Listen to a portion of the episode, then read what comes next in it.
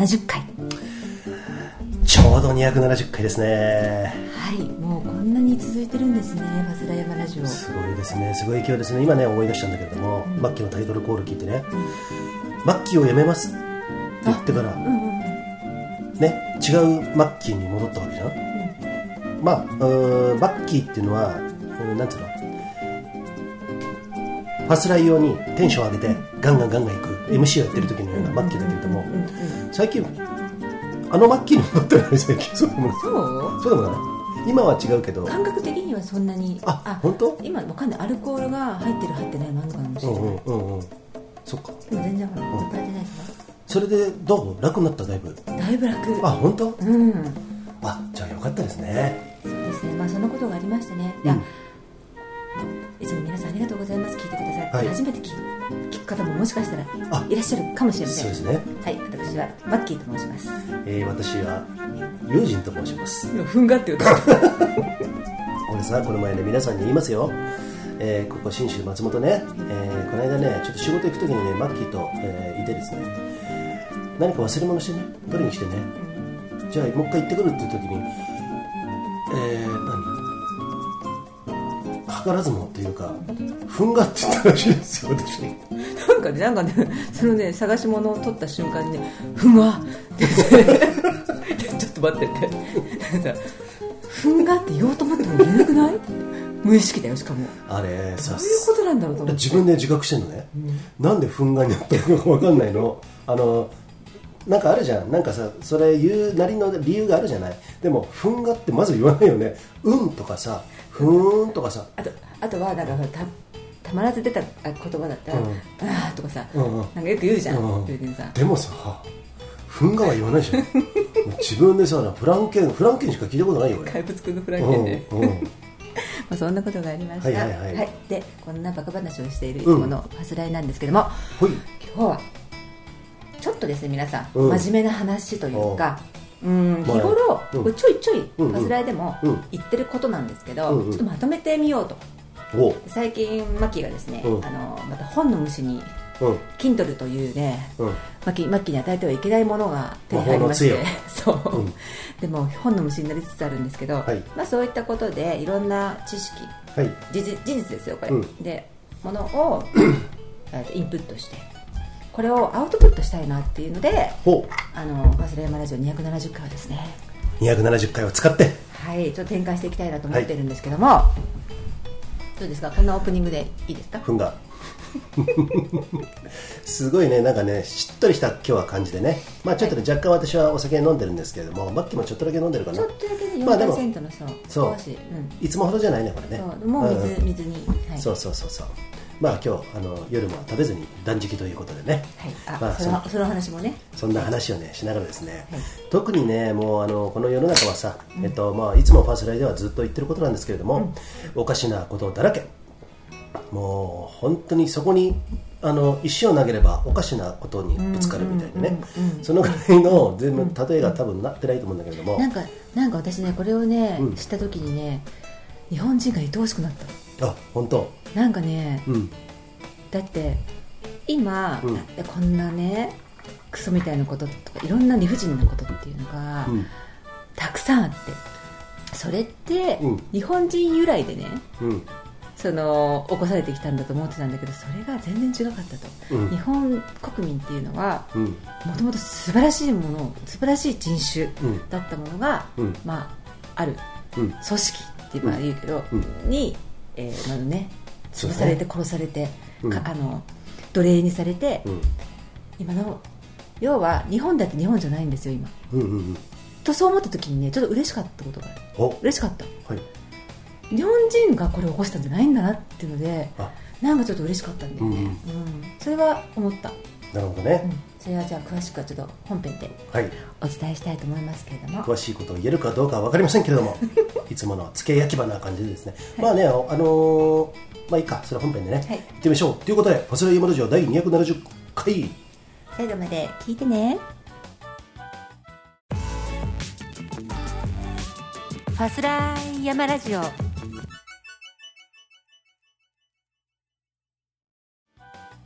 そう、はい。始まりましたけれどもしっとり系、えーシリアス系ファスライヤマラジオということで、あはい、ちょいちょい怒るかもしれないけどね。ちょいちょい起こる、えーバリ雑言出るかもしれません。ね。まあそんな中でもですね、はい。まあちょっと品性を保ちつつですね品性ねえよ。ってね僕に関してなんですけれども、い。まあそうやってね、まあいろんなことをねお話トークしていければと思うんですけれども、うんうんうんマッキーがさどこら辺がやっぱ気になってるの？本当にいっぱいあるんだけうど、んうんさっきも本当ここ23日にあのつけた知識ですよ、うん。うんまずでもね、うん。皆さんこれ最近のことなんで一番関心がとか耳が慣れてる、うんうん。コロナワクチン。ああもうコロナワクチンはもうマッキーが一番もう一番知ってるね。俺なんかよりも知ってるね。俺ね大体ねあの遠浅なんですよ。もう俯瞰で見てなんとなくこうままあスペシャリストとジェネラリストっているんだけどどっちかというと俺ジェネラリストの感じ。ジェネラルな感じ、ジェネラリストとは？うんとね、うん、スペシャリストと対局にある方。まあ幅広くなんとなくそんな感じじゃないのかな、うん。俯瞰で見れる見るみたいなね、そんな感じ、一方でマッキーはさ、本一冊読むとさ止ま立ち止まってザーッとさ掘り下げる。掘り下げていくじゃない、うんそういうことですごくその免疫学とかそうそういう細胞の動きとかさ、そういうことに対してものすごく、あの知識を高めていくっていうところが、次に進めないんだよね。知らない言葉が出てくる、やっぱりワクチンなんで特にさ、うんうんうん。あの記号もそうだし、塩基塩の基礎の木って書いて塩基、うんうん。要はその細胞を作られてるもの、DNA だったり、うん RNA が作られてるのはこれとこれとこれと。そういうのが出てくるとん？一個ずつ全部調べたくなっちゃうの。そうだね。でなんかさ、うん。A ACGU とかってさ、うん。うんアデニン、うん。シトシトシトシン、うん。グアニン、ウラシルとかさ、うん。チミンとかさアルギニンとかねアルギニンアミロ酸の一種でこれは何何の働きをしてるんだとかそこにねいついちいちつまつまずいちゃうの、そうだね、うん。はい。でそれで、まあ、ある本を。うん、これ井上、えー、と安とか先生安安幸先生。そうだね。あの俺がまあ YouTube で発見したそうそうそう、教えていただいて、うん。ユージーさんに、うん。で私は本をうん。Kindle で買いまして、ちょっとあのコロナワクチンのことをね、あのあのうーフォーカスして書いてあるものを読んだんですけど、これね接種うんした方が多い多く聞いてらっしゃるかもしれないですけど、うん別にそういうことは私は忖度もせず、うん。何も人の気持ちも考えず事実だけを言いますのですいません、なんか嫌だなと思われる方もいるかもしれないですけど、うん。一応2種類あるっていううん。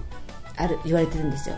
えっとメッセンジャー RNA ワクチン、うん。これがあのファイザーとモデルナ、うん。で DNA ワクチンっていうのが、えっとアストラゼネカ。うんでアストラゼネカの方はもうあのとても危険、うん。もうほとんどそのワクチンという名を借りた遺伝子創生薬です、うん。遺伝子創生薬。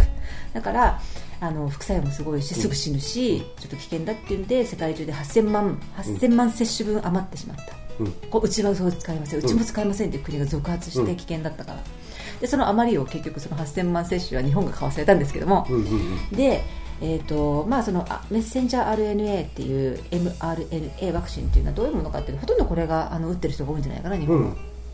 ねどうどうですか、えっと目の前、うん。そうだね。あのモデルナとかファイザー大体、えーうちの周りの人たちも大体モデル、ファイザーだね。うんうん。ファイザー打ってるね。私の知り合いも、うんえー、とファイザーだった、うん。ん。でファイザーっていうのが、えーじゃあマッキーさんマッキー先生に聞いてみようということでその RNA ワクチンでね、うん。ファイザー、モデルナっていうのは、うんうんそこら辺は、えーどういうところに、あの副反応というか副作用というかねそういうのが現れてくるっていうと、うんうんうん。うんどういうところなんですか、なんかその、うん。普通のね普通のナチュラルなほらコロナワクチンあるでしょ、うんうん。あこれごめんなさいコロナコロナコロナの、えーとワクあの何、えっと何？ウイルス。ウイルスコロナウイルス、うん。コロナウイルスに普通にかかる。うん。とそのコロナウイルスが普通にかかってもメッセンジャー RNA っていうのが、うん、とはあの働くんですけども、うんうん。でそれに似せたものをうん。作って接種しようっていうのがワクチンなの、うん。うん。うん。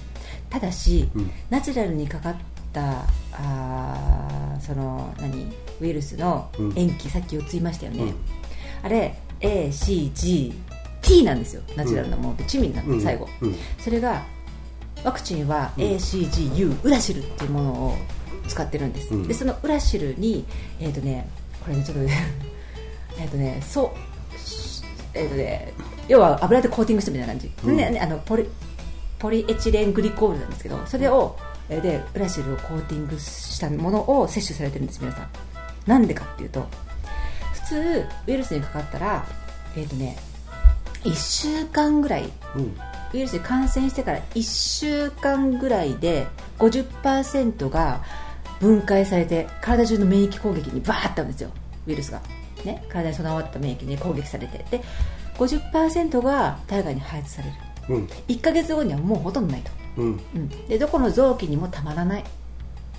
その悪いもの。がで無害になって排出されるから、まあ、そこで感知するってことですよね。もうほぼほぼ。でもこのワクチンはそのポリエチレングリコールでコーティングしてもちろんよくしてるんですよ。分解されないように。でいつまでも体の中に抗体がずっとずっとぐるぐるぐるぐる回ってるようにしてあるのすっごいな。それってさ、なんかさあの人間の体を城に城にお城に例えるとね、うん。えっと、全く不死身の兵士がいきなり本丸に入ってきたようなもんじゃないの？それって。そうしかもそうでしょ？なんかさ、うん。これあの エヴァンゲリオン知ってる人しか分かんないけど、AT フィールドみたいなさ、うん。バリアをさ、うんずっと張ったまんまずっと体内を回られるみたいな。あれだよなんかあのあれねマリオとかでいう不死身みたいなもんでしょ？そう。でってってってってってってってそうそうそうそうそうずっとそれが、でで何が問題かっていうと、まあ、回ってる分には別にね、うんそんなあの害を与えないならいいじゃないかうんそうじゃないんですよ、うんでねえっ、とねウイルススパイクっていうのがあるんですよ要は、うんうんと丸球体が分子があったらトゲトゲがウニみたいにわーっとこう出てる、うんスパイクがあのずーっと体内の血管中を巡っているということは、うん。血管壁をガリガリガリガリガリってずーっと攻撃ずーっとなるほどね。ガリガリされてるわけです、うん。うん。で何が起きるかっていうと、やばい。血管の、うん。えっと、内側の、うん。うん。えっと、細胞壁うん。うんのあのですね免疫が えらいこっちゃこれ治さなきゃいけない。修復しなきゃいけないっつってバーって修復しだすそうすると血の塊かさぶたがいっぱいできるんですよ。うん。血管の一番内側に。それが剥がれてうん。たどり着くのが肺脳心臓。だから肺血栓血栓症になるんです。詰まるってことね。そう血栓症、うん。だから、えーメッセンジャー RNA ワクチンあのファイザーモデルナのうん。一番のうん副作用の悪は血栓症ですね、そうこれで亡くなってんのみんな、うん。血栓症で。そう。そうか。それでさまた亡くなったことが、うん。えーワクチンで、えー亡くなったよっていうことにならないでしょ？うん、なぜならばいきなり知らないじゃない。うん。あのアナフィラキシーみたいになって、うんあのサイサイトカインストームっていうのがあるんだけど、要は体にバーって入ってきてさ、うん。あのウイルスがワクチンでもいいです、普通のウイルスじゃないからワクチン入ってきてうわーってサイトカインストームになるっていうのは自分の免疫が暴走して、うん。自分の健康な目あのあの臓器すら攻撃するっていうのがサイトカインストームなんだけど、まあ、そういうふうにならない限りそれはね接種後30分以内に必ず起こる。筋肉今ね筋肉注射じゃうんんワクチンって、うん。で筋肉注射だからそこの打たれた例えば肩とか二の腕うん。の筋肉内でうん。抗体ができてなんちゃらかんちゃら説明するらしいけどそれ真っ赤な嘘で、うん。嘘っぱち。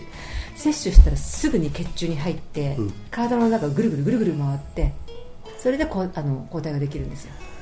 えっとねはい。えーなかなかね専門、えー的な話になったんで、ね、皆さんねなかなかちょっとついてこれない部分はあると思うんですけれども、えっと、この後 DNA ワクチンについてう言う？それともちょっとワクチンについてちょっと統括みたいな感じでもいい、まず、うんうん。これこれこれだけちょっと言いたいのが、うん。うん絶対に若いこと、うん。子供、うん。要はこれから子供を産む生殖能力がちゃんと、っていう人には絶対に打た打たせないでください。そうですね。絶対に。はい。うん。えーでさうん、いいかな？これ卵巣と精巣にすんごいたまるからこれが、はい。ずーっとで、うん。これをねじゃあちょっとあのもう一回引きで見て、ん。そもそもなんでそんな危ないものを厚生省は認可してね、うん。えっと、あの医療産業の方たちは民間人に打ってるんですか？まずいじゃんそんなことでも嘘なんじゃないの？危ないの？嘘なんじゃないの？そんなこと正義の世の中のその国がそんなことを認めないでしょ？ってみんな大多数の人思ってると思うんですけれども、マッキーさんそこら辺を教えてください。なんでそんな危険なことをするんですか？これはゆうじさんの方が詳しいかもしれない。さあ、なかなかね It goes to next phase はい。文林です。実は私もプリケツです。さあ、ポズラ山ラジオ270回、今日はしっとり系でね、はい。外は雨も降ってますよ。そう。ですね。It's starting to rain. 明日は晴れるかな、晴れてほしいですね。えーログハウスのペンキも塗らないといけませんね。はい。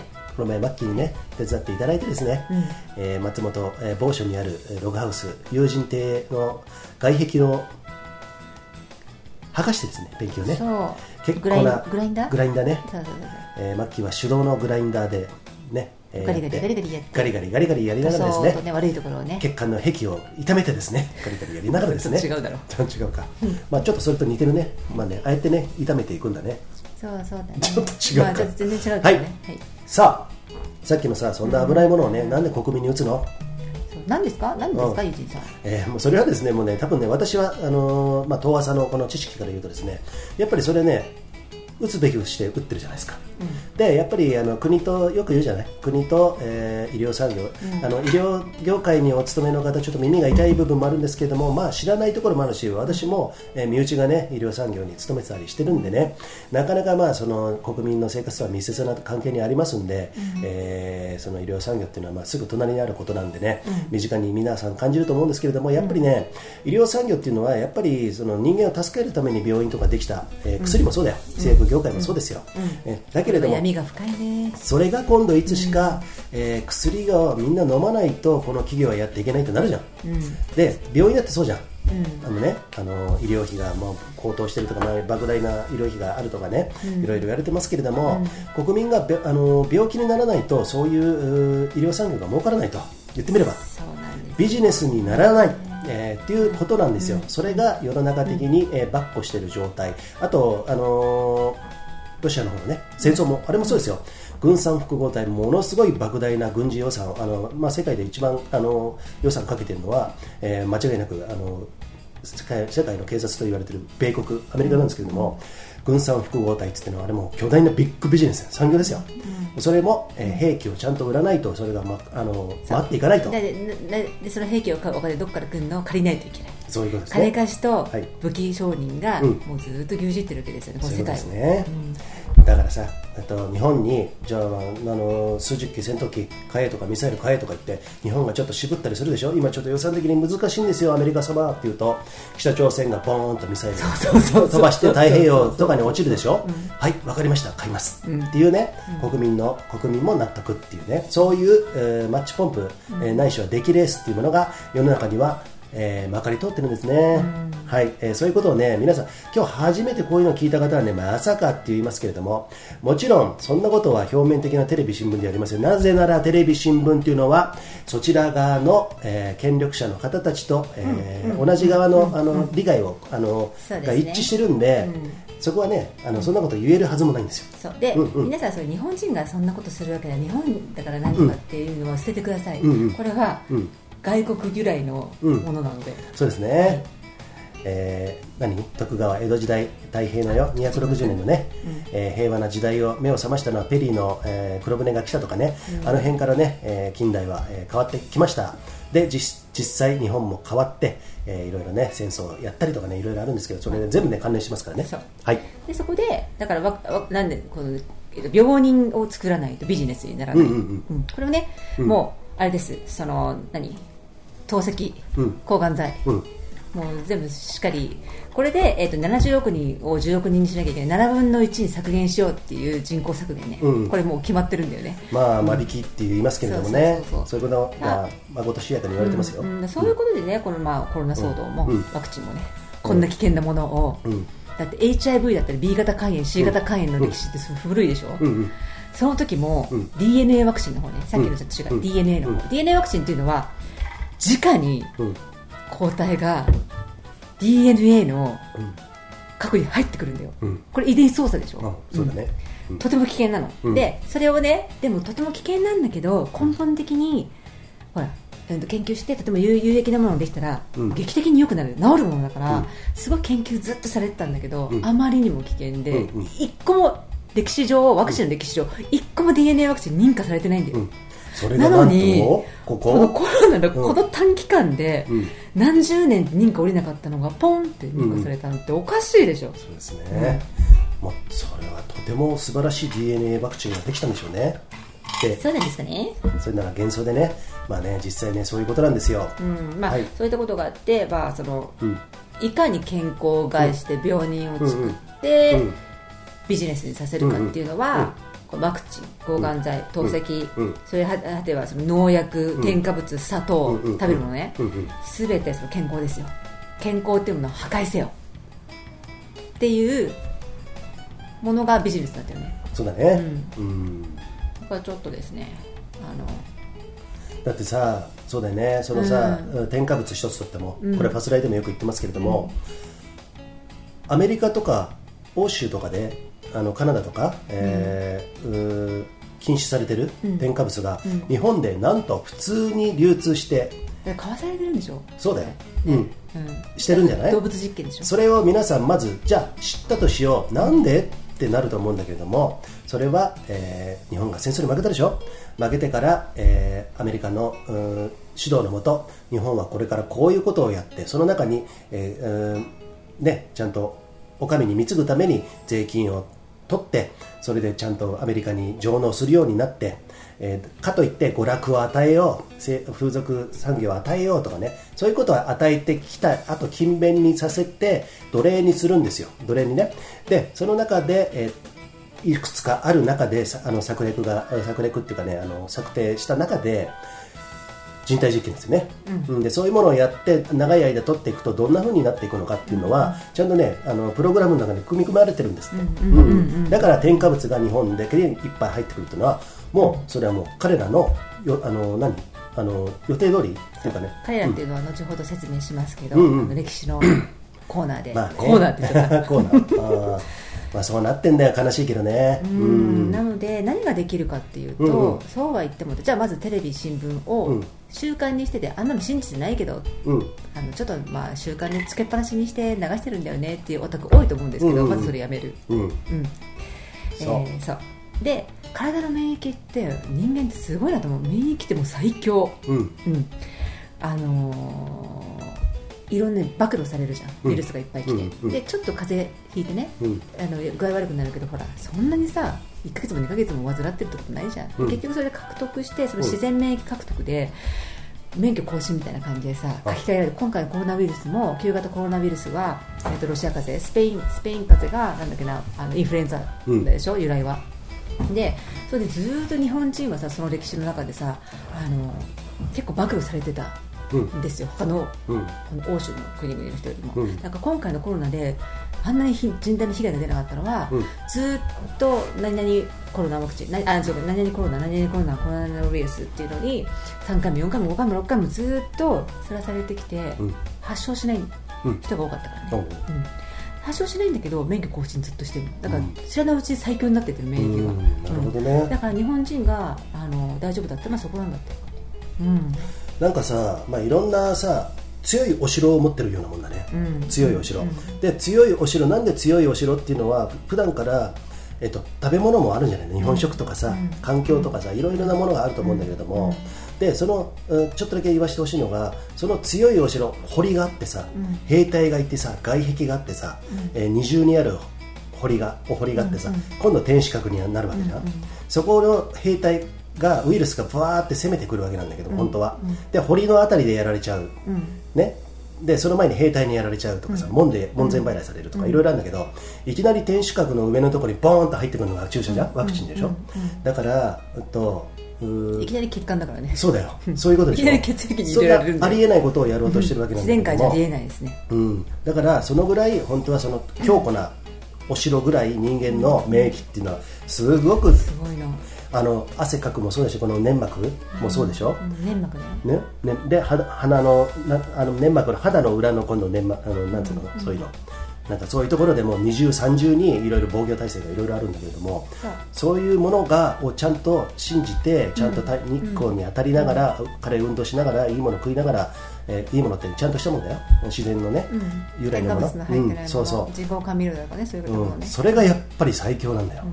最強のお城を作るってこと。そう。で特にうん。うん体の中の免疫でいっぱいあるんだけども、うん。お城がね砦がね、うん。大事なのがまず一番最初に、うん一番最初外側だよね、うんうん。一番いきなりさらされるとこ、うん。口口腔う内、んうん。これね口腔内でほとんどが殺されてるんだよ、うんうん。これすごいんだよ。最強の唾液って最強なのね、うんうん。でそれをいい状態にしとくきたい。うん。けど、最大の敵がいるの、うん。そこにまた。歯周病菌。あ。歯周病菌がはい。あのね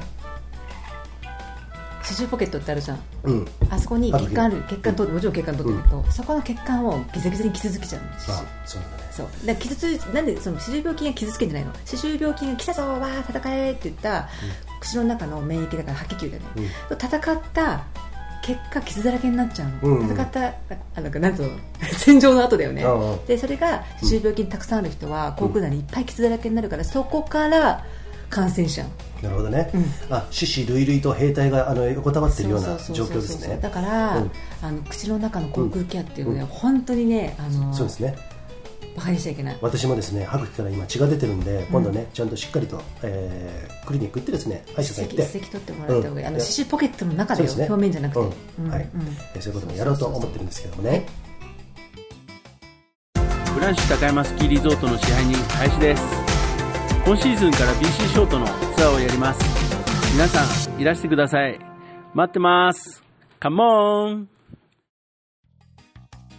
そう今日はねこんな調子でやってますけれども、マッキーまあいろんなことをねあのこのコロナを皮切りにですね、でまあ、えー大陸で行われている戦争もありますけれどもいろんな疑問が出てきてえー今いろんな、えーところがつながってきた、点と点がつながってきた、えーっていうところからなんか一番興味のあるところどういうところなの？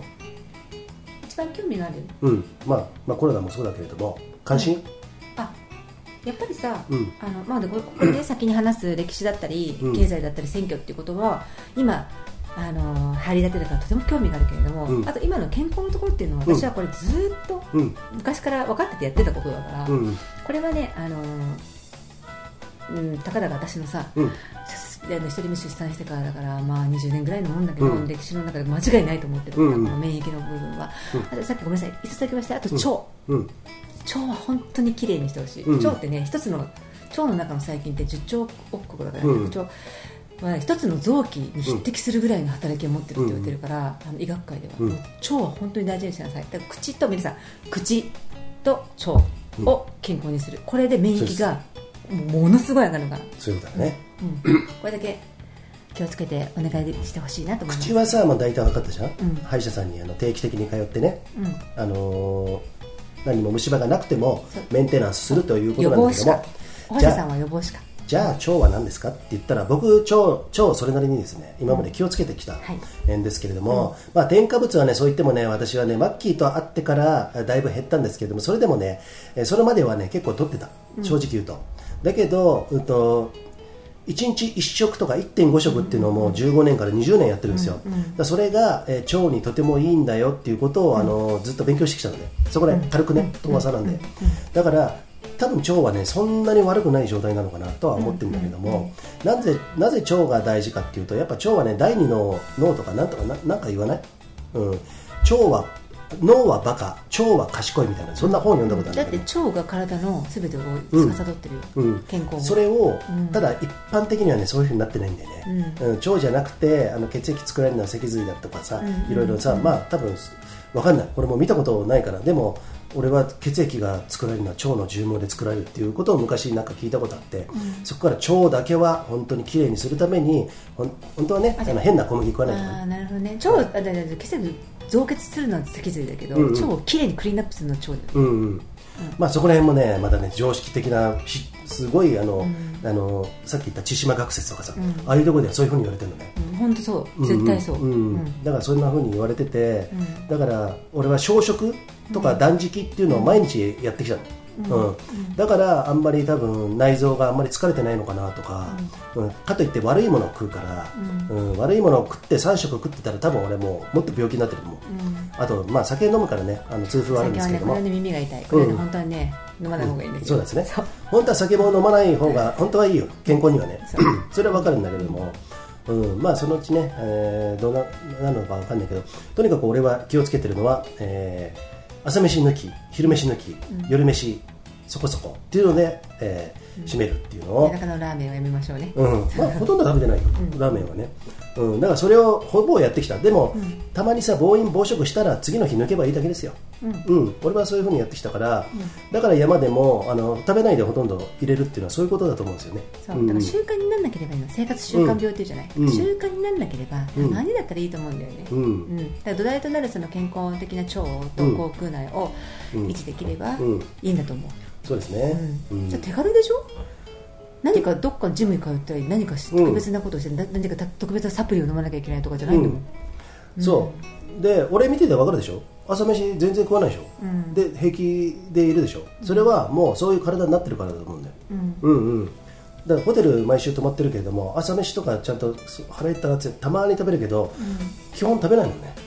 そう。でこれ食べないのはなんでいいのかっていうとさ、うん。うん。あの消化ってすごいエネルギー使うでフルマラソン走るぐらいの、うん。ねでだから一日一食ってすごくいいしあと血液がきれいになるなんできれいになるの。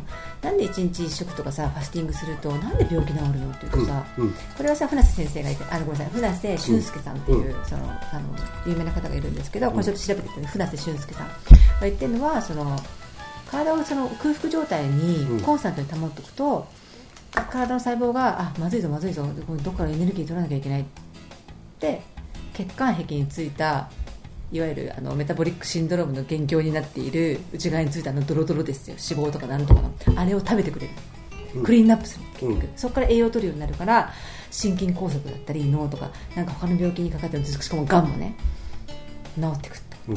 ということをねあのおっしゃってましたよね、うん。うん、なのでそれはね一理あると思う。私も、うん。どういうシステムでそれが分解されて栄養となっているのかっていうのを私は今から調べたいんだけど、うんうん。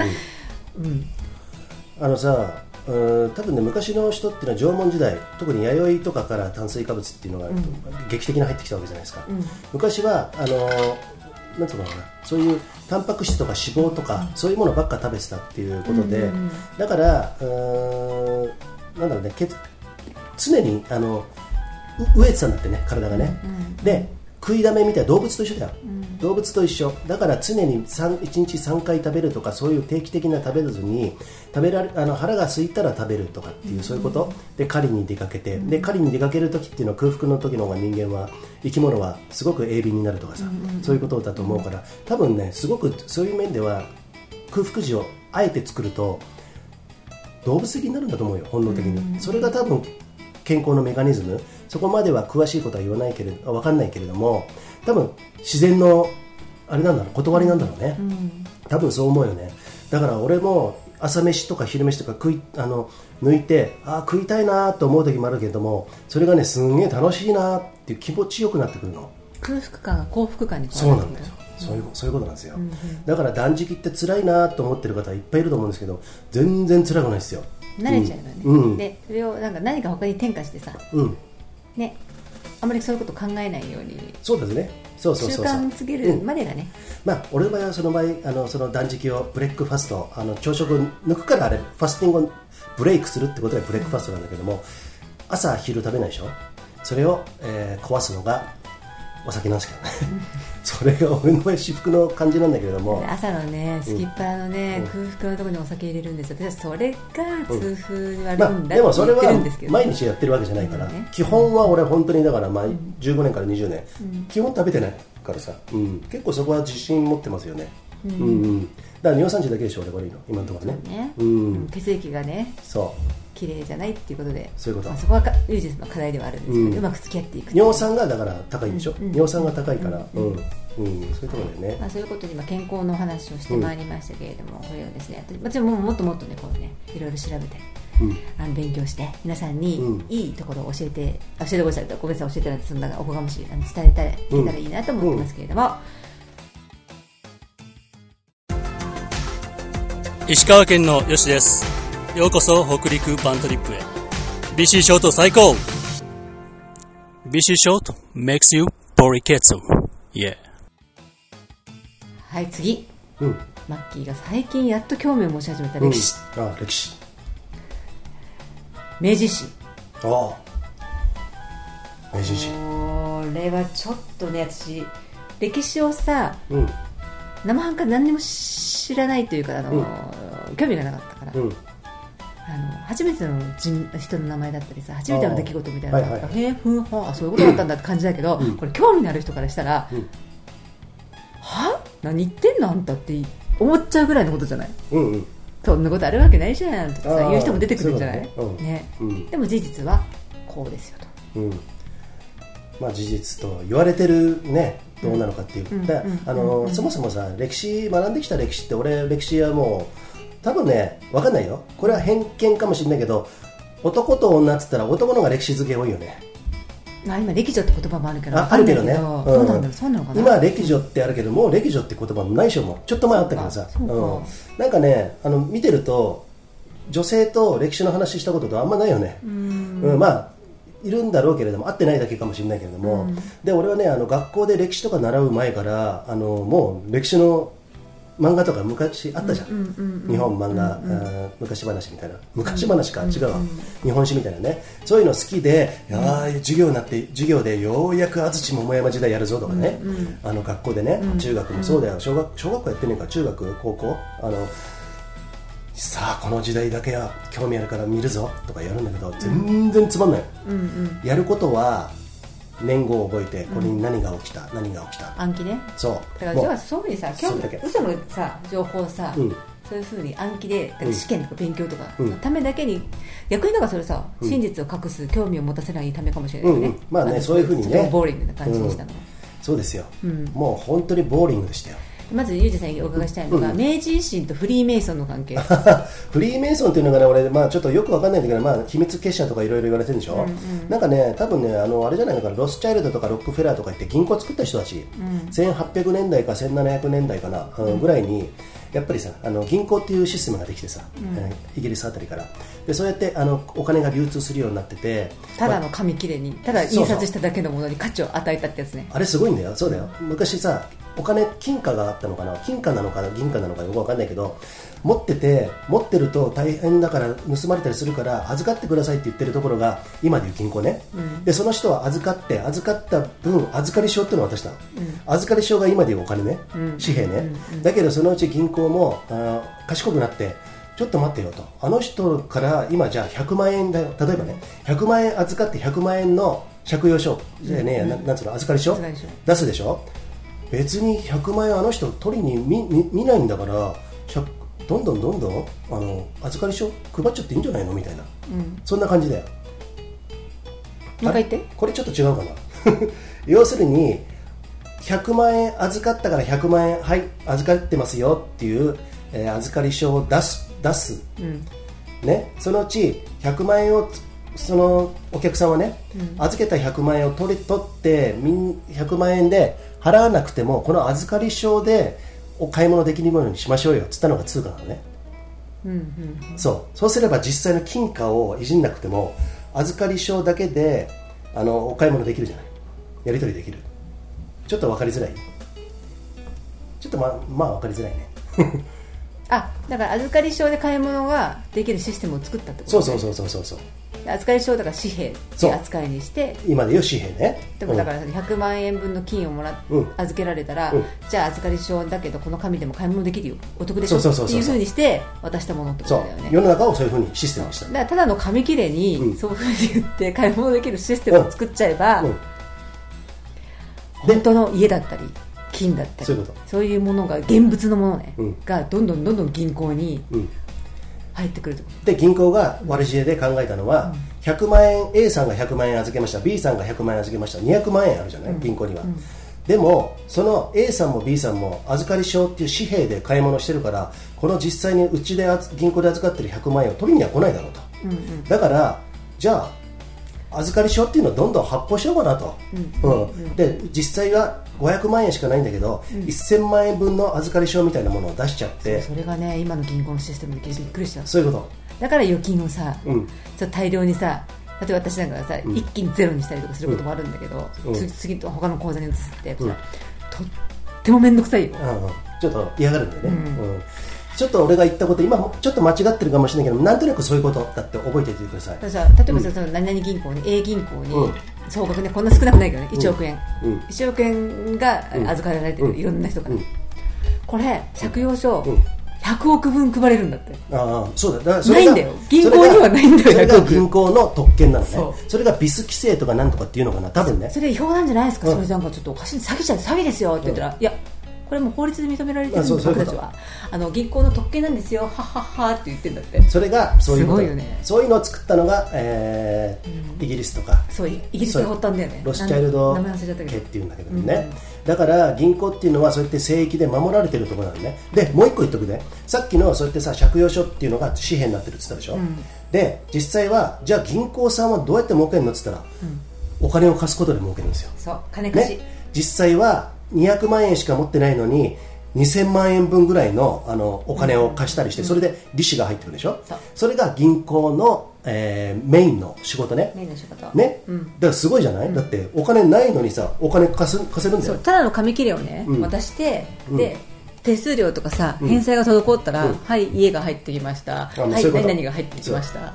あのーそう。そういうことでしょ、担保担保っていうのかな？担保。うん、だからさ銀行っていうのはもう完全な聖域なの、やれば儲かるっていうことがもう保証されてるところなのね、そのくせにお金を貸さないんですよ。貸し渋りをするっていうのは、とてもとても本当はなんだよお金市民のためにお金貸すのが銀行のあの正義なんじゃないのかと。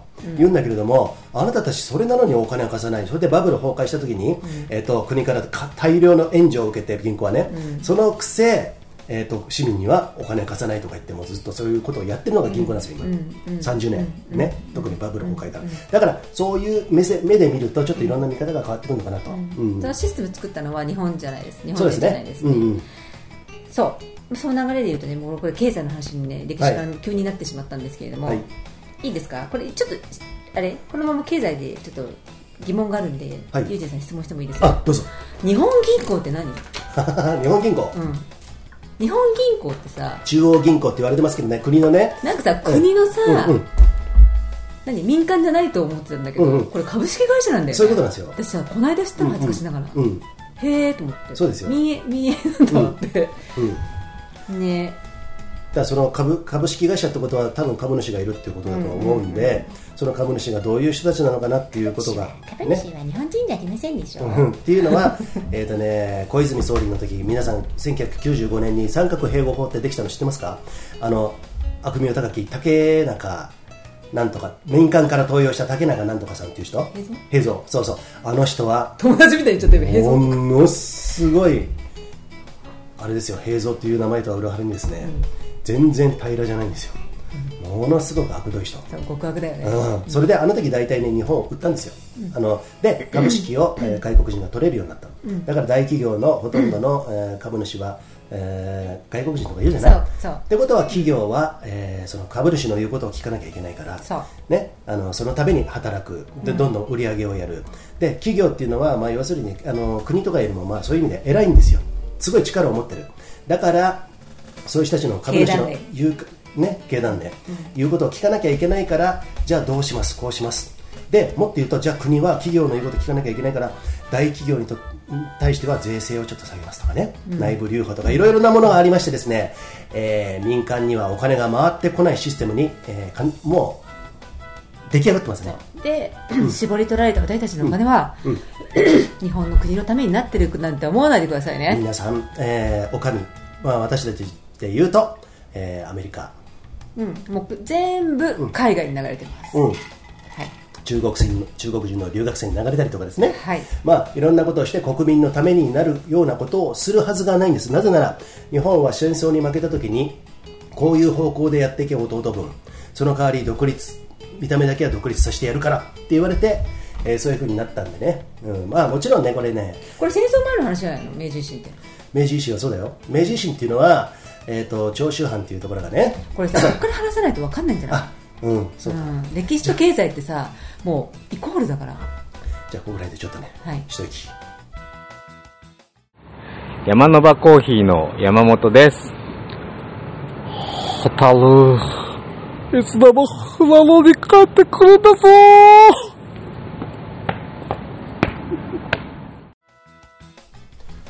ちょさあ息切れをしている田中裕二でございますけれども。今回ね、はい。ご協賛いただいてるここで一気に。ご紹介一気にいきたいと思いますけれども、長野県長浜町にあるスキーヤーオンリーのスキーリゾートブランシュ高山スキーリゾートさん。そして。ナマステヒマラヤコーヒーネパールのヒマラヤ山脈で育ったオーガニックでフェアトレードなアウトドアで楽しむコーヒーです。セクシー山本さんありがとうございます。そして靴ずれしない二重構造の靴下。BC ショートもバッチリホワイトソック。はいさあそんなところなんですけどもね、はい。協賛、えー募る活動最近してないんでね、そこら辺もねちょっとね今後あの時間ができたら、いろいろやっていきたいなと。あのマッキーとしては、はい。えっ、とねうんとバンジーが次のフェーズに入った時に精力的にややっていきたいあそうですね。今はちょっとねあのまだ肥料をまいて畑を耕しているところです、そういうことなんですよ、はバンジーもね、この母体となっているパスライのね、母体となっているバンジー、はい。えー合同会社もですね、はい。今ね、もうとてもすごくあの大変な案件をね、抱えて今ね、マッキーが、えーそれを乗り越えようとね、はい。ちょっとね、それが目処が立つといいね、うんそろそろね。そうね。うん。まあでもね、まあ、あの順調に進んでますよ、いろいろもろもろね。ね。まあいろんなことありますけれども、さあ、そんなわけで今日はしっとり系のファスライマラジオ、だいぶここら辺からエンジンかけてですね、ちょっとちょっと優等生になってるね今回。はい。でもいつも言ってることだよねこれまあこれもずっと言ってるね。俺ねなんでこんなことを勉強しだしたかっていうとえっとね30歳ぐらいになった時かな。あのちょっと投資をしだしたのね、ちょっとお金のことで頑張あの頑張ろうみたいなさ。勉強しようとかね。そう。でもその時も自営業だったから、俺27歳で独立したからさ、で30歳ぐらいの時に、まあ、家かなんか買っちゃってさ身の丈に合ってないさ 何千万円の。いいんだよ別にそんなのうん、まあまあいいんだけど、その時からお金をちゃんとどうにかしないとなって考えた時にあの投資をしだして勉強しだしてねでいろんな講習会行ったりとかあのネットでもやってたんだけどもそうするとさいろんなメルマガ取ったりあのするじゃない、で本も読むじゃない？そうすると経済と政治っていうの大体あのまあそうだよねもう全部、あのセットだよねセットなんで、そうすると実はこういうふうに言ってる何々の発表指標を発表します物価指数どうのこうのとか言ってるけどその裏にある政治のこととか全部見えてくるんだよ、そうするとさ今まで見てたことと違う目線で見れるようになるね、そうするとあがぜん楽しくなってきて。楽しいしさ、うん。なんか生きてる感じするよね。するね、うん。あで、いかに今までのあのテレビ新聞よく言うけど民放のテレビ新聞ね。あもう本当皆さん見ないでください、うん。あれがうーなんだろうな表面的なこと。あと学校で教わった歴史とかも表面的なこと、で本質的なことっていうのを俺たちあんまりやってなかったなっていうことで30歳ぐらいで目覚めてね、そこからは自分で勉強するようになった。の、この勉強嫌いな俺が、ね。赤点先生だった俺がですね、えー勉強するようロイヤルボックスにいたロイヤルボックスですね、はい。今をときめく某企業の黒川君とですね ロイヤルボックスっていうところでね、えー勉強してた勉強しませんでしたけれども。先生の一番前のところに座らされて、そうですね。このこのそう。フリフリお二人が。そう。ですね、で黒川君は、えー先生しばしば切られて黒川やるなー やるなー黒川。彼女とやるなー。ちょっとやめなさい。はい、はい。すみませんね、えーすみませんね、まあ、そういう話でもねちょっとね、はい。えー和んでね、はい。ブレイクブレイクタイムね。ブレイクタイムねそう明治維新明治維新、はい。まあ、そんなところからあの、お金の流れがあのすごくあると思うんですけれども、よくね幕末ヒーロー物語ってあるじゃない、坂本龍馬が、えー許さんぜよこの国を選択するぜよとか言ってね、えー長州藩と薩摩藩をくっつけて、それで、えー悪しき幕府を倒して、新しい政府、えーちょんまげを切って様相になって、ね、富国強兵、えー差別のあった江戸時代からえー民主主義の国になっていくっていうね、えーそういうことをやっていったっていうのがあるんですけどもそれは司馬遼太郎士官って言われて司馬遼太郎って龍馬が行くとかさ「坂の上の雲」とか書いたあの作家なんですけどね、NHK の大河ドラマの原作にもなってますよ、だからそういうところで習ってきた方はいっぱいいると思うんですけどそういうことをねもちろんそれはそれでいいと思って、えー僕はフィクションだと思ってるんですけどもね、僕も読んできましたよ、好きだよ、新選組とかいろいろ読んできたんだけども実はそういうあたりからいろんなことを知っていくとああ明治維新っていうのはあのー一握りのあ幕府に恨みを持つうん持ってる藩がいっぱいいたわけですよ、その中の筆頭が長州藩だったりしたよね、そこに外国から お金を流れ込まして、まあ、どっちか簡単に言うとだよ。坂本龍馬とかを使って坂本龍馬は土佐藩の人なんだけども、えーそういうところに行ってクーデターを起こさせた。さ、うん。日本をさ、うん乗っ取りたい潰したいっていうあるうん。フリーメイソンなんだけど、ね。の人物が、うん。えー彼らを使って、うん。反幕府勢力を使って、ね。操って洗脳してってことですよね。そうですね。はい。長州5なんつってね、その後ね、幕府を倒したと、あ出てきた本に出てきた？長州5うん。長州5ってあの井上薫とかさ、後の木戸孝允ですよ、あとうんと伊藤博文、ね。あとなんだ？なんとかモンターとかさなんか5人ぐらいいるんだけど、イギリスに留学させてそであの、機関車とか、電気とかそういうことを全部学ばせて、帰ってきてその日本の近代国家の礎を作っていったっていう,う、う成功物語があるんだけれども、それも莫大なお金がもちろん出てるわけですよ。ね、そういうそういう権力者、フリーメイソンっていう言い方がどうなのかちょっと分かんないけども俺は俺はいつも言うのね金融筋資本家とか言うんだけども、そういう人たちからでなんかそれそんないい名前じゃないよあねうんまあね。だからなんつったらいいんだろうねこの人。まあいろいろ言い方があるからさ。略奪者じゃないうんうん。まあね。うん、でそうやってで彼らに今自民党の清和会っていうのがあるんだけどね。安倍晋三とかあの辺です、はい。あれってその長州藩の全部系譜ですからね。そうです。あれずっと続いてるんですよ。そう。今なお現在。すごいでしょ？苦しんでるのは、うん。終わってないんですよ皆さん、うん。そう。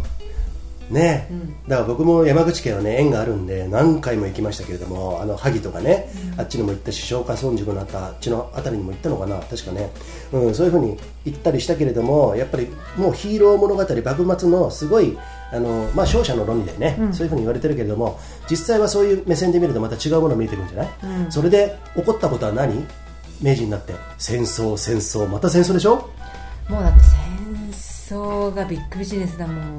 日清戦争、日露戦争、日中戦争、大東亜戦争、太平洋戦争とも呼びますけれども、そうやって日本人がどんどんどんどんそのそっからそうだよね。怒涛の戦争ラッシュだよね、戦争ラッシュ、ね？まあ、何百万人で死んできたんですけれどもね、まあ、そういうこともあって、えーまあ、戦争のおやる戦争っていうのは偶然起こんないですからあれ。ね。あ全部そう。それれもさ全部さ、何十年、うん。ごめん何十年も前からうん。仕組まれてたんだそうだね。戦争はもうここの時にこれを起こす。ここの時にこれを起こす。そういうそういうことだね。うんまあねそう言ってもさその時のえー軍隊日露戦争をしっかりさ、えー大東亜戦争の時のもう軍隊もね一枚岩じゃないですけど軍人さんはね本当に立派な方たちいっぱいだよ。日本を守るためっつってね。うん。だからそういうさ日本人のさ、とても素晴らしいところを全部利用してさ、うんうん。そうだね。ね。そういうことなんですよ。本当腹が立つようね、ん。だから江戸時代っていうのは今考えてみるとあの太平の世260年っていうのは素晴らしい時代だった。って俺は思う、うんこういうことをちゃんと見ていくとね、うん。うんね。だからそんな中で、まあ、今こうやって時代になってきたね、そういうふうになって、で日本っていうのは要するにその、まあ、別の視点でいくとさ、縄文の幸せな軽い波動を持った人縄たち。文時代の縄文人のこと？そう、そう。縄文時代の祖先せあの子孫、えーであってそういうものはまあまあちょっとそこら辺はねちょっとねうーよくわからないところはあるんだけどムー大陸とかさアトランティス大陸とかそういう中から、まあ、ずっと昔から争いがあったわけなんだけどまあ日本人っていうのはまあここはねあのそういう軽い波動を持った人たちが縄文人っていうのはいわゆるそうそういうことね。軽い波動を持って平和主義。そうだね、与える与える与えると。結婚婚姻生活制度もなかったってうん。奪わないで与える、足りない人は持ってる人が与えればいいし助け合っていくっていうのがナチュラルに普通にうん。行われていた。やらなきゃいけないじゃなくて。らしいよね。そういう時代が縄文時代。そうなんだよ。言われてるんですけど。松本にも縄文時が出たなんかあるんでしょ？記念館ちょっと今度行ってみますか？そうあるあるって言ってた。ね、うん。そういうことがあるんでね、うん、まあまあうーんと何の話だっけ、うん。そこら辺で。それで召集5ね、うんうん。うん。で、はい。がまあいろんなことを、うん。そのまあ要はそのなんだか日本を、うん戦争、うん。でも日本を乗っ取るために、うん。犬だよね。そうだね。ごめんねこんなふうに歴史してないそういうふうに。言っちゃうけどまあでも召集5そうだね。は犬じゃん。まあそうだね。であのメイソンの、うん。でどんどんどんどん内部から壊していったんだようん、そうだね。でその時に天皇もすりげすげ替えられたって言ってた天皇よね殺されたし伊藤博文に、うん、伊藤博文は殺したんだよ 天皇、うん。うんでですり替わった。伊藤博文はねかなりのねあのあの結構な見見客とは言わないけどあの殺して？あの、うん。スパイ学校に行ったじゃん聞いたことある。忍者の。そうなんだ。吉田松陰だうんうん。にのあれでしょ、うん。門下生でしょ？そうだよ。松下村塾のね。ね、うんそこはスパイ学校で,、うん。だそういう暗殺とかも得意でそれを専門だったから、うんうん。天皇が、まあ、それ監視にね賄賂を渡してさ、うんうん。えー手薄にさせたところを川屋に行ったところを下からついたんだって、ああそうだね。だから天皇っていうのはその時、えーとまあ、今みたいにさなんで天皇殺されたらさすげえ顔変わっちゃったら分かんないじゃんって言うけど今と違ってテレビもないし写真も、うんそんなに写真はあったけどそうやってさ天皇の顔を知ってる見た人なんて一般の市民もいないよ、ね見れないよね。うん。だからそこら辺は14代か15、うん、違うか。14代は徳川か、まあ、あのあの時にね、あのー天皇がすげえ変わったっていうのはあって、その長州寄りの天皇になったっていうね,、うんうんそういうふうにあのね幕末ってだから結構面白いんですよ。そうそのところで天皇の息子さんが一回さ、うん。あの天皇になったんだけど、うん。それがすげ替えられちゃったんだよね。あそうなんだね。そうそうそうそう。うんうん。そうなんですよ。まあね、そうやってね、まあ、そこら辺って写真が残ってるから今でもねあの白黒の写真が残ってるから結構ねみんな親しみあると思う歴史も。結局さ本当そこまで続いてたさ、本当は続いてたなんだっけ、あのさ、うん。うん何何派っていうんだけど上位派じゃなくてなんだ上位あーあ上位じゃなくて？あの外からの鎖国だよね、うん外からのものを入れない派。上位上位。上位派。上位。うん。だったんでその天皇皇太子あそうだね。そう、うん。でそこまではその天皇さんまでは、うん。えー守られてた、うんうん。日本国民は。とても平和で、そのそね争いもなく、それはさね殺されちゃった。そうなんですよ。でもうどんどんどんどん外国のものを入れろってここだから国を売る、うんこっちあのあちら側の人間都合のいい人間にすげ替えられたから、天皇が。だからそこから現在まで続いてるわけでしょ？そうですよ。日本人はさ、うん。だから天皇もさ、うん。政治家もうん。全部敵なわけじゃん、私たちからしたら。そうだね。うん。ねえ。どうします？皆さん。えっ、とねそうだね。天皇の話言うとまたねちょっとね複雑なところあるんだけども、うん。まあ、天皇はさ昭和天皇までは神だったわけじゃんうん。なんで？うん、と神ってあが崇められてたわけ。そうなの？そうだよ。だけど天皇は人間だったっていうことは敗戦になって確かそうなったんだ。だと思うよで昭和天皇を崩御して、まあ、平成天皇になって。で平成天皇になったあたりからね今度ねそういう権力者の言うことはあまりあの平成天皇はあんまり聞かなくなったらしいんだよね。であのちゃんとまっとうなことを言い出したから美智子さんの？そうそうそうそうそあの美智子様の？う、うん、旦那さんね。そう、うん。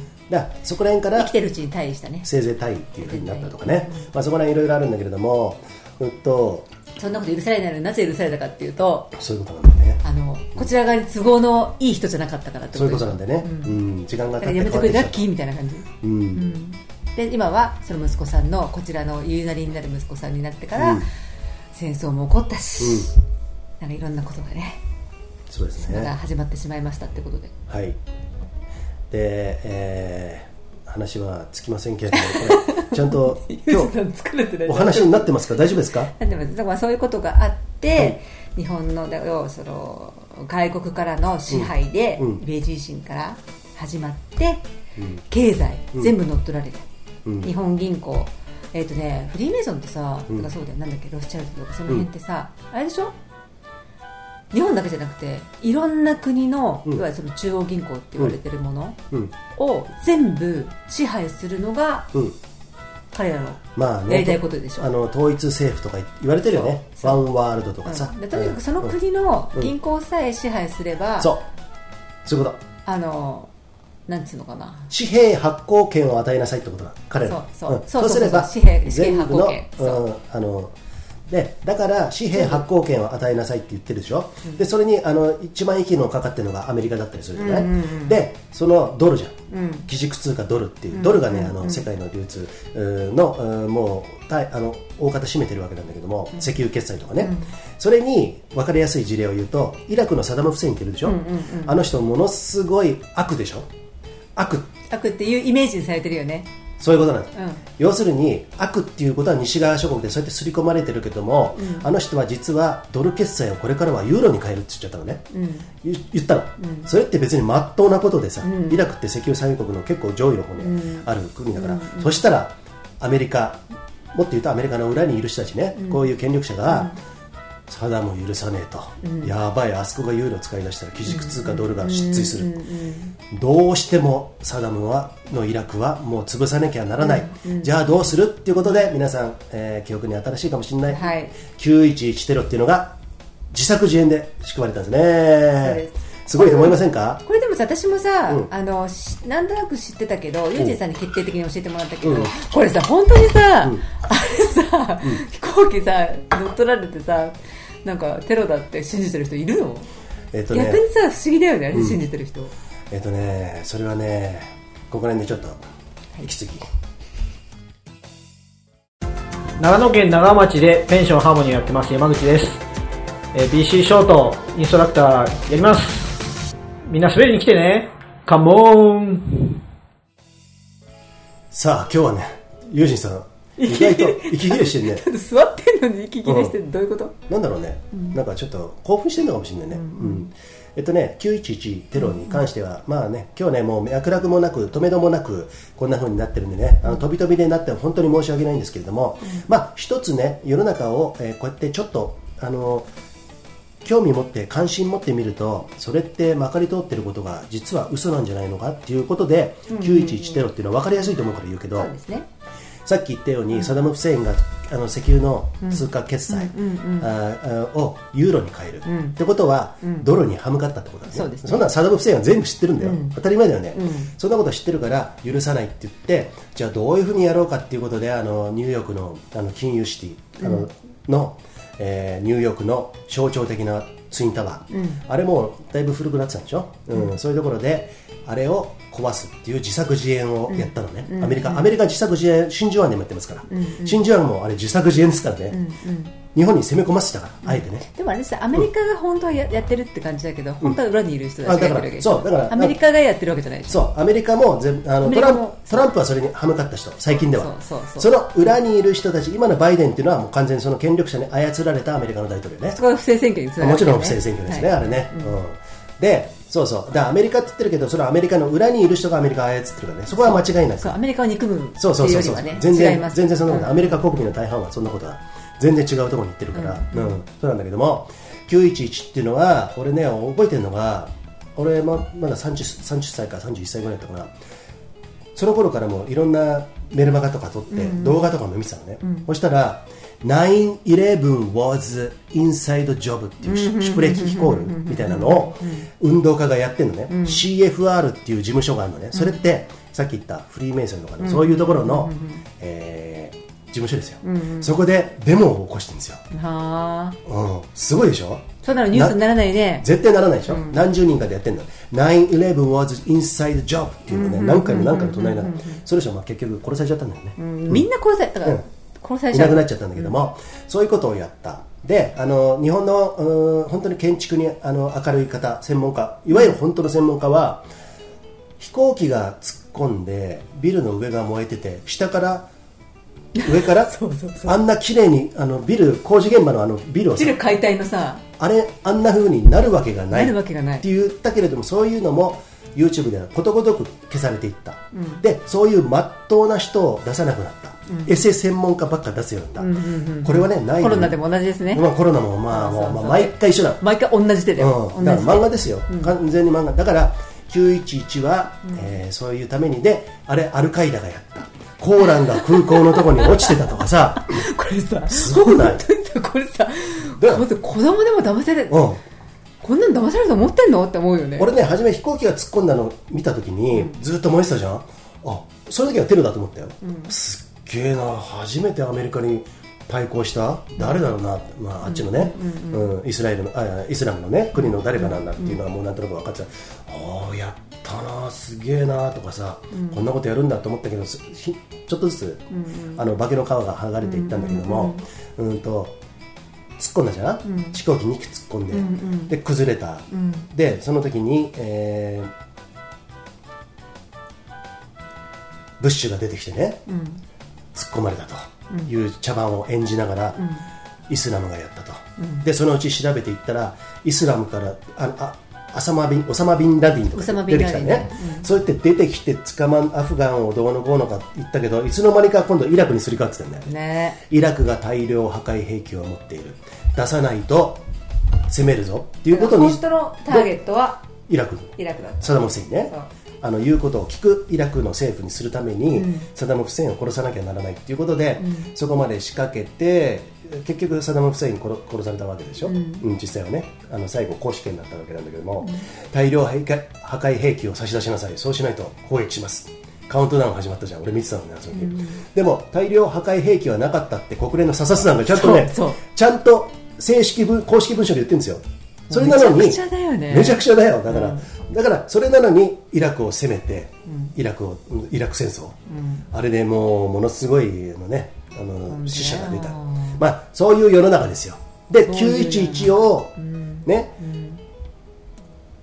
まあこれはね表面的に見てたらちょっと分かんないかもしれないけどふ普通のいわゆるテレビ新聞をしあとちゃんと考えないと分かんないけども911を内部犯行茶番、えー、出来レースマッチポンプ。でいまだに思わないかったらちょっとかなりねやばいよ。って思った方がいいかもしれない、うん。正直言うと。だって私あれ見た時さ、誰が得するんだろうって一瞬で思ったよね、うん。誰がこれを得するんだろう。絶対違うよって思う、うん。うん。そういうこと。あれでアメリカっていうのは国民を世論につけてイラクをやるぞっていうのは日本の時と一緒、日本に真珠湾を攻撃させてあいいか？アメリカも行くぞっていうことで分かった。真珠湾がやられたんならアメリカがやられたんなら戦争します。はい。っつってな、志願兵がどんどんどんどん増えていった。それで口実を得て、えーあの時はねなんだかな。出てこない、まあ、忘れたけどあの時の大統領ね。が行きます。やります。リメンバーパールハーバーっつってね、やったのと911同じなの。うんうんうん。だから全く同じ手を戦争じゃなくても、うん。コロナでもそういう何でもことですね。いろんなもので儲けるために同じシナリオでさ流用してるんだよね、まだマシなのは、うん。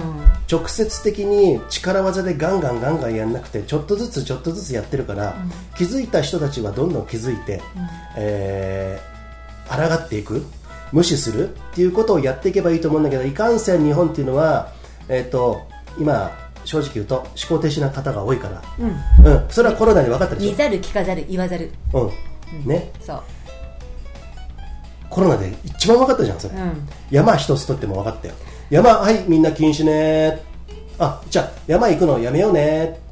でも禁止されてるわけじゃないけど俺行ったら批判されてるでしょ、なんでそれって完全にえ考えてない人がはいこうやって決めたから俺たちは決めたから行くのやめようぜ。なんでお前言ってんだよ。パーって笛吹かれてやるのと一緒で、なんつうのかな、まあ、同調圧力もそうだし。M ちゃん？M ちゃん？M ちゃんであのマスク。マスクね、うん。あの YouTuber だとマスクって言うとうん。消されるみたいで、そうそうそう M ちゃんって言ってるんだけど。そうそうそう。あのさいや本当にさ皆さんねこごめんねコロナ戻っちゃうけど、うんうんあのね、コロナウイルスで感染するって、うん。あのね噴口なんだよ。お尻から、うん。ほとんど。あの、ね口から呼気からはうん。感染しません、公衆便所とうん。かね、だからトイレの時だけもうすっごい気をつける、うん。うん。手洗いうがいねいろんなもの、なのにマスク意味ないんだよ、だから。ね。そうそっちの方を徹底した方がいいって言ってる人がもうど続々続々出てきてる、ね、うん。そういうことですよ。そう。だからそもそもね。山でさ、うん。マスクしてさ、うん。いる人、うん。まあ、いいよ別に、うん。でもさマスクしてない人見てさうん「なんだお前」とかさ、うん。知ってる人見つけてさ「うんうんうんお前走ってる時もマスクしろ」とか、ね。死ねっつってんのって感じだよね、うん、そういうことなんですよ、うん。だからね、まあ、世の中っていうのは今日伝えて伝えたいことはファスライでね、あの僕らもそこまでその博識じゃないですよ、そういうところにね専門家じゃないからね。そうそうそう、うん。だけどなんとなく、まあ、俺の場合は特に遠浅マッキーの場合は結構掘り下げてあの、ね、そういうことをあのやってくれるんでとてもねあの、あのー勉強になるんですけれどもね。今回もね。そうやってマッキーがあの歴史に興味を持ってくれたのが俺とても嬉しい。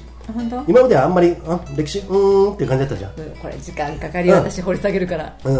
時でも間かかるけどね、うん俺ね俺俺はそういう歴史とかこういうことを大体分かった上で今どうやって生きようかなっていうところにあの、結局、そこにあのつなげていければいいから結局ねそうそそううですよ、うん。ね今まで話した健康健康をね、うん。みんな3食食べてうんあのいろんなね安いねもの、うん。物価下げてさ、うん。いろんな添加物入れてたよ、うんうん。もうこれは何がいけないの？って言ったら、健康の神話？今まであった健康の神話の崩壊、うん。あと歴史の嘘。うん。経済の闇、うん。まあ、不正選挙ちょっと今回ちょっとあれだけどね、これ今まで今話してきましたけど、うん。ねえユージさんこれどうやって生きていったらいいの、えーと今のね日本で、俺はねもうあの大体分かってることは、うん。こういうことがあるってことをなあるってことを知らないで楽しく生きてるっていう時代もあったんだけどそうじゃなくて知った上で知った上でね、あ世の中ってこうなってんだなるほどなって知った上で自由にやってる。自由にやることかなって俺は思ってるからだから好き勝手やってる。うん。一応俺は好き結構好き勝手やってると思ってるのね、うん。うん。あのー自分の中では、うん。だからそれをやれば彼らのうん奴隷にはならないぞっていうところ。だからこういうことをまず知ってあワクチンあそうなんだそういう意味があるんだね。じゃあ私はそれは拒否しますでも何でもいいよ、えー、と添加物添加物まみれになるぐらいだったらじゃあ俺俺は私はこういう高くてもこういうものを食いますよとかね、うん。そういうのも。ちょっと手間かかるかもしれないけどスーパーで食材買って自分でクックしますうんうん。よとかね、そうそう、添加物には負ける体とは思わないから添加物どんどん食っていくよでもいいよそれでもいいよそういう人はね、うん。であとあの銀行がそうだったら別にじゃあ俺はうーんなんだろうな。うんと投資？あの銀行の窓口じゃなくてネット銀行で株の一つでも買ってみようかな。でもいいじゃん、うん。で選挙？選挙って不正選挙いっぱい行われてるのも、ね。あのもう明るみになってるんだけどもいまだに選挙公正な選挙って言われてるからね。そんなことない。今日は選挙の話できなかったけども。あじゃあまあ選挙は。すごいよね一応長いから。一応行くけど選挙にいちいちもうそのデモ行ったりとかもうそういうことよりもあこういうことがあるんだな一応選挙は行くけれどもあまあそういうものだと見てね分かった上で自由にやる。そう自分の票はね、うん。ゴミ箱ポイされてる。それでもいいやっていう思いながら行くのがいいかもね、うんうんそう。でその上で自由に生きるっていうことを、あの人がどんどん増えていったら、あのだってああいうの見せられてさ不安になってさやばいワクチン打たなきゃどうのこうのって言って人間ってそうやって不安恐怖に駆られると一番免疫も下がるし、あの人生にもうやる気も出なくなるし。弱みを握ってそういうこと。脅してうん。搾取するっていう方法にまんまと今はめられてるわけですよ。完全に奴隷なんですよ、脅しは何かっていう、経済的にね、うん。コロナでうん。マンボウ、うん。あの何自粛、うん。で脅されてきたじゃないですかこう散々この2年3そうだよ。年そうだよこれが脅しなんですよコロナの。うん。やつらの脅し私たちを。うん。でねあやばいやばいやばい。ワクチン打たなきゃワクチン打たなきゃなんとかやんなきゃあのやつらの言う言う通りにしないと店も開けさせてもらえないしあの海外渡航もできないから仕事にもなんねえし。うん。ねうん。打ちます、うん。これで健康害されて70億人分の10億人7分の1のシナリオに載せられるわけでしょ、そういうことなんですよ、だからさそこをさマクロミクロ、うん、とコロナっていうのがあったじゃん、で俺はマクロじゃない？それって、世界の動きじゃない、でもミクロってなるとその時に考えたのがコロナの2年前だよ。山だったのね自分の中では、山でもそれが、えーコロナ騒ぎが縮図だよね、やって批判されたり、なんとか同調圧力が来たりとかなんとかしたじゃん、だからマクロを知った上でミクロで自分がどう動くかっていうことがすごくだから俺コロナが来た時に、あの考えたよさすがに、最初はちょっとちょっと気をつけるっていう感じもあったけどいやこれ違うなって世界的に政治的な、なもうそういう癖がついてるから。だから山に堂々と言ってた、うん。だからそこで自分を貫いたっていうことと、あとこれはもうおかしいよってもう自分の中では分かってるから、同調圧力も、だから山に行けてそういうことを知ってなかったら俺多分山に行けてなかったと思う、隠れて言ってたもん、言ってたと思う、だからそういうことを例えば知るいいことっていうのはあ世の中こういうもんだよな。じゃあ堂々といろんなことできるねっていうことをやる人がどんどん増えた方がいいと思うんだよね、そうすれば俺はうん意識的なものがどんどんどんどん、あのーいい方に変わっていくんじゃないのかなだから物理的にね選挙で変えようっていうのは無理だもん。不正選挙。あそれは無理。うん、もう何回も俺も分かってるから選挙では変わらない、うん、民主党が1回2010年か9年ぐらいに1回勝ったんだけれども、まあ、あの鳩山さんもどうかなと思うんだけれどもあれでその後はもう不正選挙の嵐ですよ。うん武蔵君がね。そう武蔵。君がね。よく知ってるね。安倍の、安倍安倍さんのね、うんうん。安倍さんのお父様が同族会社かな？そうそうそう、んん。株主の、うん。その会社のね、うん。武蔵君がですね、うん。入ってきたあたりからもうすごくなります。それで安倍さん、うん。息子さんは当選して、うん。はい、今お父さん亡くなって今息子さんがまた株主になってる。そういうことなんですね、うん、だからそういうものがありますんで選挙にあの民主性とか正当性を、えーもう幻想を、まあ、それはもう幻想だっていうことですよね、それがもうすでにまかり通ってるっていうことなんだけども。でね今さまあ、こんな風になって残念な話ばっかりいっぱいしてきたけれども、まあ、そうやって意識を知って意識を変えていって俺はそこには組みさないよっていう感じの、うんことを人間がどんどん増えていった方がいいと思わない、うんうん。そう。うん、でね、うんうん。もう一個言うと、この前も言ったかもしれないけどもこれ山口周さんっていうのツイートツイートなんだけどね、テレビを見ている時間の長い人ほど世界は恐ろしい場所だと考えやすくなることを示したミーンワールド症候群の研究テレビばかり見てるとバカになるだけではなく悲観的な世界観人間観を持つようになるという。SNS の場合はどうなんでしょう？気になります。まあ SNS はまだ分かんないけれどもテレビになるとまあそういうミーンワールド症候群っていうのがもうあるっていうことをちょっと言ってるんだけども、まあこうやって第三者が言ってる。この人ねあのニュータイプの時代っていう本を書いた方なんですけども元電通の方ね。電通はノーだけどこの人はもう孤立あの自立してるやってる人だからまあねまあねあのこれさ、私思うんだけどこういうこといろいろ言ってるじゃん、うん。ワクチンとか健康のこととか、でもお前ら一緒じゃねえだろと。うんうん。でね身近な人が入院したりとか、あとは身近な人が、うん。えー、と要はがん患ってたことがあったりとかして、うん。コロナのワクチンにちょっとでも入ったらほら、うん。そういう人たちはリスクがあるから、うん。重症化するからって言われてるじゃん、だからそういうね、うん。あの身内も周りにいなくって、うん。そういう自分が思いもしてないのに、よく言えるよねだって、うん僕私たちはうん。先生にねちゃんと医者に聞いて、うん。こういうリスクがあるからそのワクチン打った方がいいよって言われて打ったし、うんうん。医者が言ってるんだからってなると思うんだよね、医者神うん病院神話ね。で皆さんお医者さんは悪くないの、うん。お医者さんはそれを信じてやってるだけ、彼らはうん。嘘だと思ってない、うん。ただその論文、うん。学学会、もっと上の人たちうん。が発表してるものっていうのが全部嘘なんですよ、うんうんそう分かっててやってるの。で本当のこと書いてる人ってどんどん消されてるから。ああそうだね。うん。うん。でだからうーんそうだね。病院の嘘っていうのはお医者さんがついてるんじゃないんです。そういうことなんですよ。そう。だからね、うん。あの闇は深いというか、でお医者さんも本当に知らないお医者さんもいると思う、あほとんどだって、うんうん。ほとんど知らないって、うんうん。そう。だからお医者さんはパーフェクトって思わない方がいいですよ、うん。だそういう意味ではお医者さんにもいろんなねあのタイプの人がいるし、うんあの掘り下げてるあの分かってる人もいるし。で、抗ってるドクターっていうのはさみん。なさ、うもう病院追いやられてさ、うん。ね。うん、ね。そういうことだよ。個人会議をしててもさ弾圧受けてるんで、うん。わ私めいちゃんがさワクチンうん。うん。反対の先生うん。の本見て、う実際に練馬まで行ってさ、うん。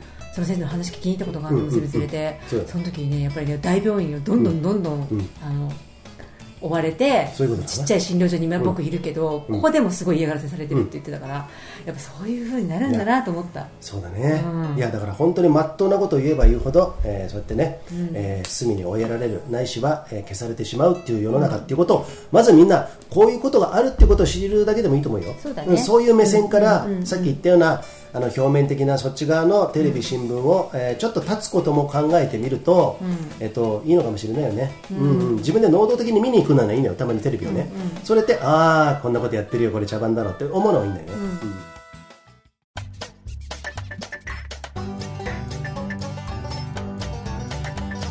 ん。フルケツおじさん。さっきのちょっとももうちょっと続くね。前もパズルで言ったけど、俺がさ前農業あの畑やりだす時あにこっち来た時に、はい。前言ったよね、うん。長野の飯山かなんかうん。に講演会を聞きに行ったのね、うん赤なんとか先生九州の、うん。その人は自然農法やってる人なのね、ん。自然農法やってて塩の研究もしてた。塩ね。塩ね、うん、で塩ってすごいんですよっていうことをすごくその時に学んで私は塩の論文をあるあの学者の方と一緒に作って文献をすごく作ったんだけど途中から圧力がかかってきたと、圧力が、それが本当に命に関わる圧力になったんでそれは公開できなくなってしまいましたっていうここだけで内緒ですけどね。って言いながら言ったことを忘れられないよね、今だに、あやっぱり世の中ってそういうのあるんだなと思ってさ、うんそういうね、あのー落としね。うん、あるんだよ、本当のいいものをちゃんと流通させようとすると、圧力がかかる。そう健康になってもらっちゃ困るんですよ。そういうことなんですよ。しかも安価なものでそういうことなんですよ、抗がん剤じゃなくてビタミン C をね、取りましょうっていうのもそういうこと。で、うんね、だから、えー最終的にはね、まあ、今日言ったように、まあ、今日はね、ここら辺でちょっと締める。そうですね、うん。まず所さん、うん。どうしもしょうがないことがあるじゃん、うん。そうとは言ってもさ、うん。お金は全部搾取される外国に流れてるって分かってても、うん。今の税金のシステムだったりなんだりっていう逃れられないところがあるじゃん、うん。うん。じゃあどうしたらいいの？自分らしく楽しく生きる、自由に生きるってさ金銭的自由ってどういうふうにしたらいいのって思ってる人いっぱいいると思うんだけど、ね、そこら辺はさ俺たちも模索しながらやらなきゃいけないんだけども、まずは自由って俺精神の解放だと思うよ。精神的精神だけは絶対にやられないよと。ね。健康ね。うん、精神。でそこから健康とか、あ自分の仕事とかね、あの普段やってる活動とか全部になるんだけども、まずは精神の自由を俺は必ず得たいと思ってるからね。精神だけはまず毒されないように皆さんじ自由でいましょうよ、そうそこはね、いいくらやつらでもうん。介入できない、うんうん。そういうところです、だからその精神の自由が今はね10万人しかいなかったとしても日本国民1億2000万人でしょ？10万人、100万人しかいなかった。100万人でも何？これどのぐらい？12分の 1? 違う？もっと少ない？ちょっと今できないんだけど。そうだね。うん。じゃあそれが1000万人ぐらいにさこういう精神の自由を持つ人がどんどん増えてきたらさ、だいぶ影響12分の1だね。変わってくると思うよ、変わってくるでしょ、だから。12人に1人がそう思ってたらもうそうですよ。劇的だよ、うん。あの歴史上すごいことになるよね、うん。そうそう。うん。日本が解放されちゃうんじゃないかなってそういうことですよ、うん。だからそのぐらいまでに行くには精神だけは自由だから、そういうところ、うん。まずこういうことを知って俺はそこに組みさないぞと毒されないぞということをまずやるのが俺は一番いいんじゃないの？フェイクだらけボストンマラソンもパリのテロも全部自作自演。あーあのあの足がなくなった人がこうやってやってるやつとか血が血のりをつけてるとつけてる人たちが次の瞬間元気に立ち上がって笑ってるとか、ね、ああそんなの見たの？そうそうそうそう。あそこまで見てんだね、うん。うん。だからもううんフェイクだらけだよ世の中の。そう。いう視点で見ると本当にニュースって面白いよ、うん。ね。うん。うん。だから一番いいのはさこんなさ私でもさ、手に取ってあの、情報を得られるんだから皆さん興味だけをねどうなってんだろうこれって本当にニュースとかヤフーあのネットニュースで見たけど、これ本当なのかなって言って、自分でこう能動的にうん情報をいろいろ模索するっていうところが、うん。いいんじゃないかなと思う。そうだね。うん。うん。はい。さあ今日はねまあこんな話をしてきましたけれども、はい。ちょっとねかなりなかなかあのその系統立ててねあの体型立てて言えなかったことがありますんでね、お聞き苦しいところはあったと思いますけれども、はい。まあ今後ねこういうのを折に触れてですねこういう回を設けてもいいかもしれいないね。やもうこれをベースに生きているから私たち、うんうん。だから、あのこれはもううん。ずっと話し続けるよね、うんうん。そうだね。ん。でなんかいろんな情報が入ったらお伝えしたりとか、そうだね。考えをお伝えしたりとか。で逆にその投稿でね、うん。いただく投稿でこれを聞いたリスナーの方で、うん。いやでも俺はこういうふうに思うとかとってもいいよね、うんうん。うん。そういうふうにね、うん。言ってきてあのこういうことに対してもねちょっとあの言って、ね投稿いただけるとねいいですね。ね見ざる言わざる聞かざるをやめましょう、もそうそう。なんか思ったことはどんどん言って、うん。うん。ね。まあ、そこに愛のある投稿であればねあの私どもはウェルカムなんでね、どんな反対意見でもだよ、うんなそう思ってますんで、はい。とにかく思考停止でもうあの何にもやらないっていうのはやっぱりねまあ、人間は社会的な生き物でありますから。だってゴイムって言われてるんですよ私たちゴイムってわかります？ままさかマッキーからゴイムって聞くとは思わなかったねだってだって言われてんじゃん、うん。あのそうだよ。要はそのフリーメイソン系のうん。人たちに、うん。ゴイム豚ですよ、豚はゴイムをもうからどうやって搾取するか、うん、であのもっとね身近なところで言うと小泉総理の時代にあの竹中平蔵とかね、あの飯島勲とかねいろいろいろいるんだけどあのフィクサーがね、その時に何にも考えないであ小泉さん素敵ねってあの投票する層を B 層って言ったの。し 聞いたことある ?BAB の B ね、うん。B, B 層 B 層、B 層を B 層をなんとかすれば選挙はいけるっていう、ね、それがやあの彼らが正式に使ってる言葉なんだよね。あそうだよ。そう B 層って言われてるんですよ、あの政治界で、うん何にも考えないであの雰囲気だけで行く。あの、まあ、正直言うと、えー、ノータリンなあの思考停止の人のことを B 層って言うんですよ。みんなそんな風に言われてますからねバカの B うん。そういうことなんですよ。だからまあ世の中ってあの国が守ってくれるとか、まあ、そういうのは幻想ということで、まあ、ここからね皆さんねこうやって意識を変えてねやっていくのはとてもいいことだと思いますから、ねうん、そうマッキーもね、んまあ、え令和のさ、まあの山本太郎を応援した時があって、今でもね、うんあれだけど、うんなんでこんなに人気があってもうすごい説得力があってみんながわーって投票してるのに、うん。うん。えこの地区なんで夏男が勝ってんのみたいなああうん。ね。ねあのまあそこら辺なか某なかねの某うん。某某の会のね、うん。うん某某の会ってもう言っちゃってるじゃん。夏男って言った時点で、うん。科まあ、あの学会の科学会のね。固定票がちゃんとね固定票があるから本当はね選挙率上がるとね日本の、えー今の保守保守じゃねえあの与与党は都合が悪いんですよ。だって1%だったんですその地区、うん夏を、うんうん。1%の人が当選するはずないじゃん、そうですよ。で筆跡同じなあの票があるんでしょ多分。丸川珠代ね、うん。そう。ね。まあ、そういうことがもうあるんで小泉チルドレンのうんあたりからもうちょっとだいぶおかしくなってきてるんですけれども、まあねそういうのがねあるのはまだそういうのはねおあのまたあの追ってね今後お話ししたいと思うんでもうすごいいっぱい出てくるのまだいっぱい出てくるよ。そうだね。ん。はい。俺も一応これあのずっと関心して関心持って見てるから。そうそうそうゆうじさんのその熱弁をこの1年以上聞いてきて、うん。うん。そう感化されてる方ですけれども、ね、ちょっとでも繋がったでしょ。あよろしくお願いしますね、これからも、はい。いえいえいえ。だからね、まあ、そのいろんな文文を読んで、かといって偏らずにね、そのなんつうんだっけ、ちょっと頭悪いから最大公約数だっけ、最最大公約？大体の言ってるジャーナリストとかのうん言ってることを集めて、そこの一致しない部分もあるじゃん、うんうんでもその、よなんだっけ、最大公約数的なっていうじゃん、よくさ。えわかんない。共通項ってあるじゃん言ってる、それを集めてあやっぱ世の中こうなんだなっていうふうに俺は判断してるね、うんうん。バランスよくだからそうそう。情報を取ってそういうこと。バランスよく聞くバランスよく理解するそうだね。んだよね。一つだけ聞いてるとさなんかもう宗教っぽくなっちゃうじゃん、うん。そうじゃなくて、バランスよく聞いてその中の共通項っていうとこから自分なりに考えて、あやっぱり世の中こうなんだよなっていうふうにしてるだから、からそのそう。思ってもさ私も決めつけないようにしなきゃいけないって気をつけあのそれが気をつけてるいつも、ああ。何かこうやって見てえそうなんだそんなことがあったんだって、うん。でそれを100%信じて、うん。あいつは悪だっていうのは一番危険な流れだから。でもそうは言ってるけど本当にそうなのかなっていう感覚は持ってたいなと、そういうことだね。ずっと。